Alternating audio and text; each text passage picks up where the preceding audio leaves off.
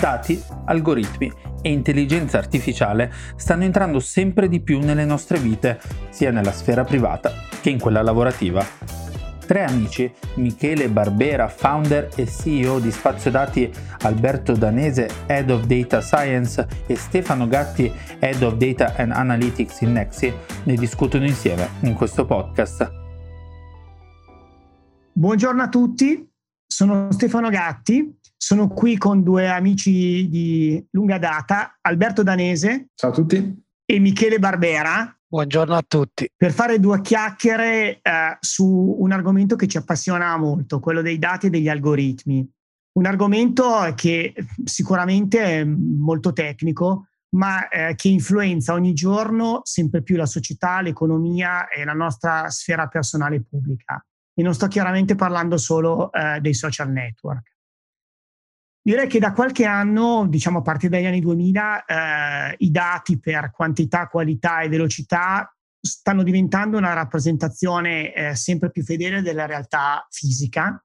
diventandone un gemello, direi quasi un clone, eh, con un rapporto di dipendenza e di influenza reciproco sempre più forte. Siamo ormai immersi in quella che Luciano Floridi ha definito on life,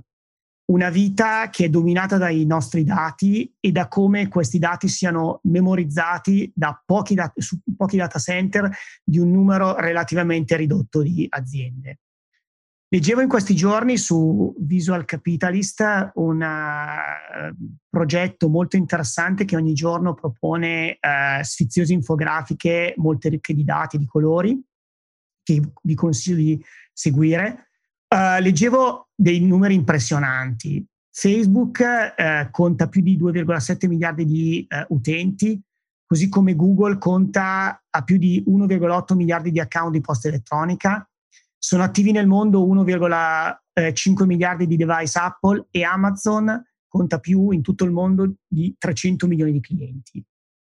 E questa base di utenti, che poi siamo tutti noi, eh, genera eh, in questi database eh, eh, una valanga di dati che vengono analizzati in maniera sempre più rapida e sempre più intelligente da, da, algoritmi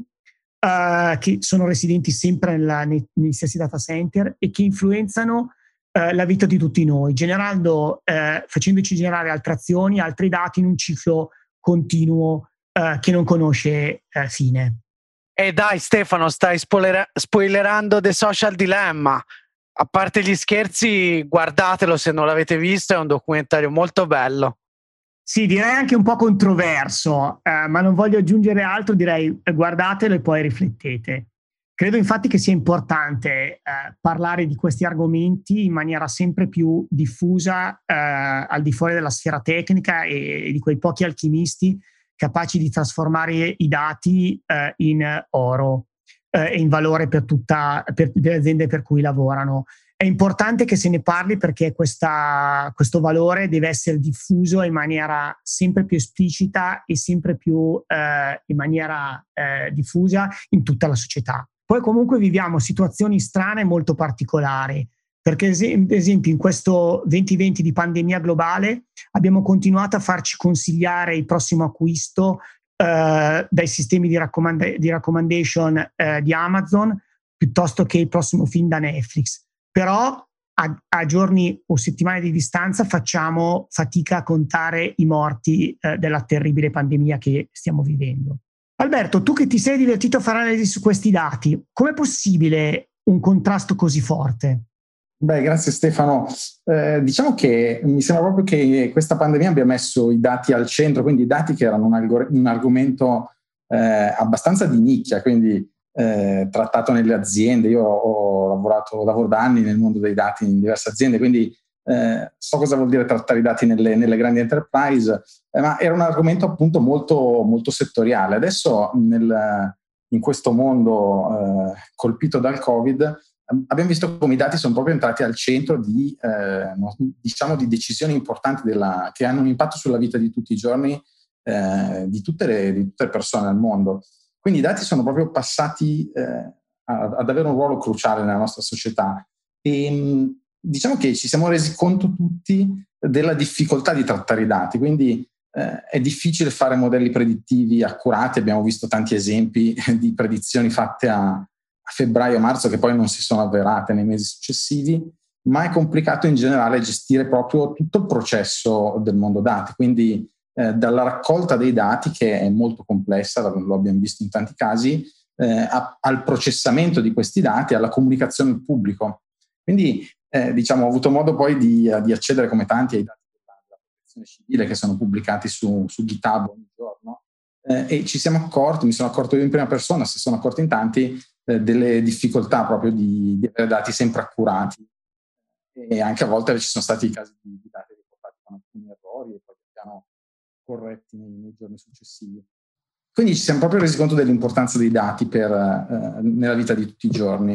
Eh, non so, Michele, tu cosa, cosa, ne pensi invece dal punto di vista più delle aziende? Quindi lasciando un attimo da, da parte il mondo, il mondo, del Covid, ma andando a vedere qual è l'impatto nelle aziende dei, dei dati. Ma guarda, devo dirti che mi ha colpito molto effettivamente questa eh, questo proliferare di analisi che si è vista in questo periodo del Covid e come dicevi anche tu eh, è emerso in maniera lampante che eh, e forse specialmente in Italia c'è una ehm, forte carenza di cultura scientifica. Eh, forte carenza di cultura scientifica che non è soltanto eh, che non è tanto relega- eh, eh, relativamente agli addetti ai lavori, ma è fortissima per quanto riguarda i non addetti ai lavori, quindi per esempio anche tutto il mondo della comunicazione. Eh, questa, questa carenza di cultura scientifica secondo me si riflette fortemente anche sul sistema imprenditoriale e produttivo del paese, dove eh, specialmente le piccole aziende, ma non solo, eh, evidentemente eh, stanno facendo molta fatica a agganciarsi a questi trend di meccanizzazione, automazione, di intelligenza artificiale e di trattamento approfondito dei dati, eh, che va dal,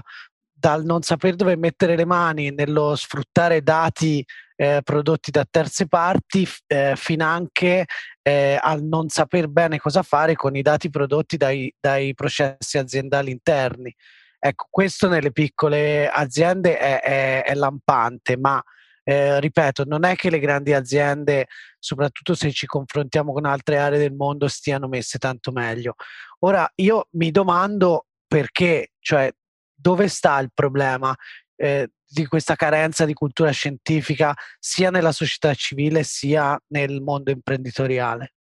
Ma Michele, secondo me ci sono temi strutturali a livello mondiale che rendono difficoltoso l'adeguamento dei sistemi educativi un po' alle nuove esigenze eh, del mondo aziendale e invece alcuni temi che sono ahimè molto eh, italiani.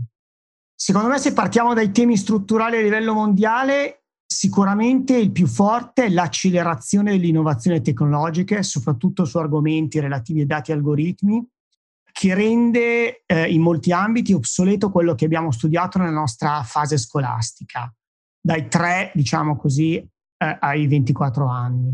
rendendo vitale quello che eh, secondo me diventa uh, un must per tutti noi, che è il continuous learning o il life, lifelong learning, cioè continuare a imparare durante tutta la fase della nostra vita. Siamo in fondo, secondo me, la prima generazione eh, della storia dell'uomo a cui è successo di dover imparare durante la fase lavorativa e questo è abbastanza unico. Secondo tema, secondo me, strutturale è l'incapacità di adeguare velocemente le nuove esigenze da parte del sistema scolastico eh, tradizionale. Uh, questo è probabilmente dovuto all'invecchiamento eh, generale della popolazione e anche il fatto che eh, l'età di pensionamento si allunga sempre di più. In Italia però sicuramente secondo me ci sono delle due condizioni peggiorative. Uh, la prima è che la popolazione è molto vecchia, quindi già in un trend di lungo periodo di invecchiamento generale eh, l'Italia è uno dei paesi più vecchi e quindi facciamo proprio fatica anche a ricambiare eh, gli insegnanti all'interno del sistema scolastico. Poi eh, abbiamo un sistema scolastico in cui prevalgono per tradizioni metodologie trasmissive piuttosto che attive, si lascia poco spazio al, learn, al learning by doing, anche se siamo, per faccio una battuta, il paese di eh, nascita di, della Montessori, per cui dovremmo avere un po' embedded questa capacità di eh, imparare facendo. Nonostante questo, in Italia stranamente ci sono anche degli esempi di eccellenza, ma questi secondo me non sono diffusi, sono un po' macchie di leopardo, sono su base volontaristica. Un esempio per tutti, per esempio, io lo vivo, l'ho vissuto, lo sto vivendo di persona da diversi anni, è Coder Dojo, una ente no profit su scala mondiale di cui sono volontario e, e ho fondato un eh, capitolo a livello eh, della città, del paese dove vivo, che in Italia è molto diffuso. Quindi l'Italia è la seconda eh, nazione al mondo dove è più diffuso questo sistema educativo volontario che insegna coding eh, e soprattutto logica ai giovani dai 5 ai 17 anni ed è un'esperienza secondo me incredibile perché in tre ore si portano giovani e ragazzi a creare un videogioco da zero. Uh, tutto questo però uh, è, una cosa importante, però uh, diventa, ha un effetto sistemico, un, effetto sulla, su larga scala solo se eh, seguito da un percorso scolastico più tradizionale. Secondo me anche sulla parte del mondo dei dati e della data science uh, la situazione non è uh, molto diversa. Uh, Alberto, tu che hai vissuto negli ultimi tuoi dieci anni diverse fasi nel mondo dell'educazione e della data science, cosa ne pensi? Sì, effettivamente la, la, data science, per come la intendiamo oggi, è una disciplina eh, abbastanza recente. Eh, possiamo dire che, che, è iniziata nella sua accezione attuale eh, diciamo nel 2010 indicativamente. E, io ho avuto il, il piacere di, di, vivere questa disciplina da entrambi i lati della barricata, diciamo così, quindi sia da, da studente che da, da, docente in diverse esperienze. Eh, mi sembra che ci siano diversi, diversi percorsi formativi in questo momento. Mm, c'è una formazione più, più canonica, diciamo così, più, più classica a livello accademico, universitario, eh, con corsi di studio, corsi di laurea triennale specialistica, eh, piuttosto che con dei master dedicati. Eh, ho avuto modo di, di, frequentarne uno alcuni anni fa eh, all'Università Bicocca, un master annuale sostanzialmente, quindi un master in grado di fornire una formazione ehm, sicuramente molto buona a livello di eh, conoscenza di algoritmi, metodologie, eccetera, mh, dall'altro punto di vista un po' lontana dal mondo enterprise eh, o dal mondo aziendale, diciamo così. Eh, poi c'è una seconda tipologia di, di, formazione nel mondo della data science, che è quella proprio strettamente tecnica, che è rappresentata molto bene, a mio avviso, dai cosiddetti MOOC, quindi corsi online eh, massivi, ad esempio Coursera per, per fare un nome noto. Eh, quindi sono eh, corsi online, appunto fruibili liberamente da, da casa, ehm, molto tecnici, molto finalizzati di solito a, a, imparare specifiche tecnologie, specifici strumenti, eccetera. Poi c'è un, nel mondo specifico della data science c'è una terza, eh, una terza direzione a livello di, di, formazione molto specifica, che è quella di eh, alcune community eh, appunto verticali sulla data science, come può essere Kaggle, eh, che è una, una, piattaforma, per chi non la conoscesse, dedicata, eh, nata una decina di anni fa, ehm, inizialmente eh, orientata esclusivamente a competizioni di machine learning, quindi proprio eh, learning by doing, come, come, diceva Stefano, forse learning by competing, eh, in quanto sono competizioni con, con premi importanti. poi è diventata una community molto più ampia, con anche una parte proprio dedicata alla, alla formazione. Quindi insomma abbiamo, a mio avviso queste tre, queste tre, direzioni possibili, la formazione accademica, la formazione online con corsi in stile Coursera oppure alcune community verticali. Eh, ecco, questo a livello eh, non aziendale, diciamo così. Eh, non so, magari mi chiede se vuoi aggiungere qualcosa su invece quello che è, che è successo in questi dieci anni in ambito, in ambito aziendale, in ambito enterprise. Sì, guarda, eh, ne abbiamo parlato tante volte, questa sorta di eh, frammentazione che tu raccontavi eh, nel mondo della f- formazione eh, si riscontra e l'abbiamo riscontrata nel, nel questi ultimi dieci anni molto anche nel mondo eh, aziendale imprenditoriale. Eh, effettivamente da dieci anni a questa parte è cambiato moltissimo perché eh, permettetemi ora di estremizzare un attimo, ma diciamo che eh, da, da dieci anni a questa parte prima le grandi aziende e poi a ruota le piccole e medie eh, si sono rese conto che eh, dovevano in qualche modo rincorrere questo trend della, della, data science, dell'intelligenza artificiale, del machine learning e come spesso accade eh, purtroppo questa rincorsa disordinata eh, con la creatività italiana che quindi ha permesso comunque di stare dietro al trend, però questo, questo, questa rincorsa diciamo un po' disordinata di trend eh, d'oltreoceano eh, ha fatto sì che sostanzialmente le aziende, lasciatemi dire, eh, hanno assemblato in qualche modo, un po' così come veniva, dei cosiddetti team di data science, no? Eh, e quindi si sono messi sul mercato, hanno assunto senza sapere neanche tanto bene chi, eh, e, quali, e di quali competenze avessero bisogno, però con questo titoletto data science hanno assemblato dei, dei team di 5, 6, 10, 20 persone, le hanno chiuse in una stanza e, e poi si sono chiesti adesso cosa gli facciamo fare a queste 10 persone. Poi quando hanno capito che eh, queste persone potevano operare, lavorare nel migliorare i processi di business da varie parti, e c'è stata un'altra spiacevole sorpresa che si sono resi conto che questi team probabilmente non avevano tutte le competenze di cui avevano bisogno all'interno del team. E quindi sì, magari erano bravi a fare i modelli, a creare gli algoritmi, però poi gli mancava eh, quella professionalità capace di metterla in produzione, piuttosto che quella professionalità capace di eh, leggere l'impatto sul business e comunicare comunicarlo adeguatamente eh, all'interno della, dell'azienda e, e, a tutti gli stakeholder. Quindi un po' questa, questa stessa impressione di silos, di, di, questi gruppi, team un po' disgiunti tra loro che, eh, che di, hanno avuto un impatto inizialmente molto limitato. Eh, e con anche eh, eh grandi fallimenti nelle, nelle grandi organizzazioni. Quindi un po' vedendo questa situazione eh, per lavoro, eh, sia io, sia Stefano, sia Alberto, eh, ne, vediamo, ne, vediamo, decine, se non centinaia di, queste, eh, di questo tipo di aziende. Ehm, ci siamo detti, ma eh,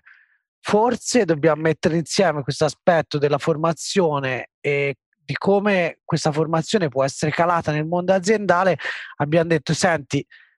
andiamo al pub, ci beviamo una birra e ci ragioniamo su. Sì, infatti Michele, la verità è che noi volevamo berci della buona lager beer a cui siamo tutti molto affezionati.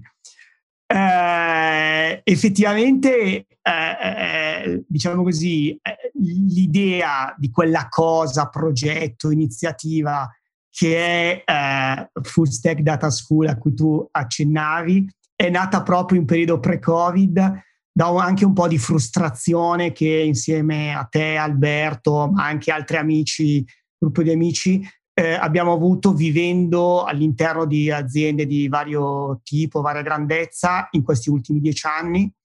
eh, sempre nel mondo dei dati e degli algoritmi. Tutta questa cosa si è sviluppata, diciamo così, prima attorno a un boccale di birra, poi sfortunatamente per questo, eh, in questo 2020 uh, su Teams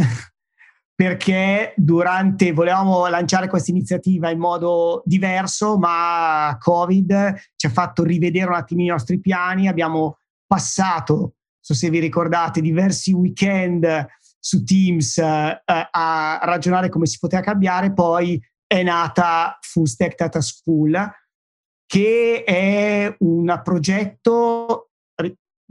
sviluppato insieme a diversi amici di data lover, cioè persone che hanno la passione per il mondo dei dati ma che partono dalla consapevolezza anche dei limiti questo, che questo mondo ha, soprattutto nel portare risultati all'interno delle organizzazioni. Uh, secondo me nasce att- attorno, l'abbiamo condiviso, attorno a tre, tre, tre, motivi che poi sono anche uh, un po' un punto di partenza per il mondo dei dati e degli algoritmi in questo momento? Allora, il primo sicuramente, soprattutto nella prima fase dell'iniziativa che è assolutamente gratuita, è stata gratuita perché abbiamo appena finito il primo episodio, è quella di aiutare il sistema paese a colmare questo gap anche rispetto a paesi evoluti, parlo di US, UK, eh, che sono avanti 3-5 anni rispetto a noi, eh, dimostrando, cercando di provare anche un modello formativo un po' nuovo, un po' più basato sul, come dicevo, learning by doing, sulla capacità di integrare nei meccanismi aziendali più tradizionali eh, queste nuove figure che lavorano nel mondo dei dati. Poi, eh, come dicevi tu, sicur- sicuramente il secondo motivo è formare non solo gli aspetti tecnici di data science, ma anche quelli ingegneristici di business e da qui un po' il nome full stack data science che richiama appunto una, uh, una visione un po' più olistica di quello che uh, si è finora fatto nel mondo aziendale e poi, diciamo così, abbiamo visto effettivamente troppi, troppi data expert comunque avere difficoltà nell'integrarsi nei meccanismi aziendali, per cui vogliamo fa- cercare di aiutarli a, fare, a, a, farli star bene in azienda e formare dei professionisti che uh, siano in grado di trasformare uh, attraverso i dati, attraverso gli algoritmi, il modo in cui si lavora in azienda. Non so se Alberto vuoi raccontare qualcosa di un po' più di tecnico, come, visto che tu hai fatto diversi moduli nell'episodio 0, vuoi raccontare qualcosa in più della scuola, come si è sviluppata? Sì, volentieri. Mi ritrovo sul, diciamo, sui tre punti che hai citato a livello di, di, approccio. Poi penso che oggi sia sempre più importante mettere la tecnologia al centro e, e anche nella nostra Full Stack Data School, o FSDS come la chiamiamo in breve, ehm, effettivamente abbiamo fatto alcune scelte importanti all'inizio, proprio all'inizio di questo episodio zero eh, e in particolare una di queste scelte è stato eh, proprio lo stack tecnologico da utilizzare durante, durante le lezioni. Abbiamo scelto uno stack completamente su cloud eh, e questo probabilmente ci ha anche un po' distinto rispetto a altre iniziative didattiche. Quindi siamo andati su uno, su uno stack, quindi su una serie di tecnologie ehm, disponibili su cloud e le abbiamo usate, le abbiamo portate avanti in tutte le lezioni che abbiamo fatto. Il secondo aspetto, secondo me, fondamentale è stato quello di ehm, cambiare un po' il paradigma tradizionale della didattica di, di molti corsi che prevede una parte di teoria a cui poi segue una parte pratica, un progetto, eccetera. Eh, noi abbiamo deciso invece di eh, prendere da, a partire dal giorno zero proprio ehm, un progetto, un progetto complesso di data science eh, e portarlo avanti lezione dopo lezione eh, in modo da eh, così unire la parte teorica a quella pratica. Eh, quindi abbiamo preso un, um, un, dataset disponibile gratuitamente su, su Kaggle e l'abbiamo usato per tutte le diverse fasi di un progetto di data science, quindi eh, dalla comprensione ovviamente del, del, contesto di business all'attività più ingegneristica, l'esplorazione dei dati, lo sviluppo di un modello di machine learning, l'explainability, eccetera, eccetera, eccetera. Quindi ci siamo portati proprio questo progetto che potrebbe essere un, un progetto reale di un'azienda, di una, di una grande enterprise, eh, ce lo siamo portati dietro in tutte le lezioni, mettiamo così. Quindi queste due scelte a mio avviso sono state importanti per, eh, per creare appunto una, una, scuola dati full stack, quindi eh, che vada dalla parte più ingegneristica fino a quella di, di modelli metodologia, toccando anche ampiamente la parte di comprensione del, del business. Sì, Devo dire, Alberto, che eh, penso che siamo tutti concordi che è stato abbastanza esaltante in questa season one della scuola vedere come questi team eh, sono partiti eh, in maniera, diciamo, confusa e disordinata e poi piano piano hanno affinato eh, loro, le loro capacità di team play eh, e sono riusciti a diventare delle vere squadre rodate, eh, capaci di mettere in campo le, le, capacità, le peculiarità di ciascuno al meglio. E, e penso che abbia giocato molto eh, anche questo, questo fil rouge della business simulation eh, che abbiamo eh, messo in campo fin dall'inizio e come dicevi tu eh, sia per come erano strutturate le lezioni e il progetto e come interagivano fra loro, ma anche per come erano fatti i team e per come interagivano tra loro, eh, proprio avendo team fatti di ruoli differenti per superare un po' il problema eh, cui accennavo prima di questi silos di data scientist da una parte, data engineer dall'altra parte, data analyst ancora dall'altra, eh, creare dei team che avessero all'interno tutte queste, eh, tutte queste capacità eh, e skill e, e, e che diciamo, riuscissero a sfruttarle al meglio. E un altro elemento che, che credo sia stato eh, cruciale eh, è questo elemento che abbiamo introdotto di self-assessment eh, per la, valuta- la, valutazione individuale delle singole persone dei propri skill, che è una cosa che non è sempre facile da fare perché eh, anche sul piano della formazione spesso molto spesso tutto va un po' eh, sotto l'etichetta di data science, non si capisce bene cosa è cosa. Quindi eh, questo, questo, sistema semplice eh, di pre-assessment come strumento di orientamento sia alla formazione futura, ma poi dopo anche alla fine della scuola per fare una sorta di assessment dei risultati e di come si sono modificati e arricchiti i profili individuali, eh, credo che sia stato uno strumento eh, estremamente efficace eh, e mi piacerebbe vedere adottare una cosa simile all'interno delle organizzazioni, delle aziende. Più queste sono complesse, più questi problemi di eh, non saper bene identificare e collocare le diverse skill eh, hanno un impatto importante poi sui risultati che questi team riescono ad ottenere. Sì, uh, Michele, si posso aggiungere due cose che a me sono piaciute molto nel, nell'episodio, eh, nella season 1, come hai detto tu, sono sicuramente il fatto che l'attenzione che i ragazzi hanno anche mo- messo eh, al eh, modulo eh, ha, su cui ha lavorato in particolare Alberto, eh, della spiegabilità, sulla spiegabilità degli algoritmi, quindi tutto, tutto, quello che ha a vedere anche con l'etica eh, di come questi dati, questi algoritmi si usano all'interno dei processi aziendali e non solo. E l'altro, eh, francamente, che ci ha sorpreso, mi ha sorpreso, è che tutti gli spunti che gli abbiamo dato anche ad integrazione delle lezioni, perché è un, proprio uno dei focus eh, che abbiamo voluto dare eh, alla scuola è non solo imparare, ma imparare ad imparare, cioè diamo ai ragazzi eh, link di approfondimento, anche e metodologie per eh, continuare a stare aggiornato, è quanto questi ragazzi eh, abbiano recepito e quanto eh, si è riusciti ad andare oltre a livello di eh, impegno, ma anche di risultati in queste otto settimane eh, di scuola. E c- credo che uh, sia una, un'iniziativa uh, che ci è piaciuta molto, ci ha divertito anche, ci siamo anche molto divertiti, credo, non so, a- Alberto, Michele, cosa ne pensate? Assolutamente sì, è stato molto bello poi anche la, diciamo così, appunto, il rapporto che si è creato con, con i ragazzi che si sono poi organizzati in, in diversi team di lavoro, però si, si è visto che mh, con, questi, con queste lezioni abbiamo probabilmente risposto a un'esigenza che c'era, che queste persone che hanno partecipato, questi studenti, sentivano effettivamente. Mi raccomando, venite a trovarci su fullstackdata.school e ci trovate anche sui social, in particolare su LinkedIn, eh, con il nome Full Stack Data School. A presto! Per la puntata di oggi è tutto. L'episodio che avete appena ascoltato è un podcast prodotto da podcastfarm.co, l'azienda americana leader della produzione di podcast B2B con sede a New York e in Italia. Grazie per averci seguito, alla prossima!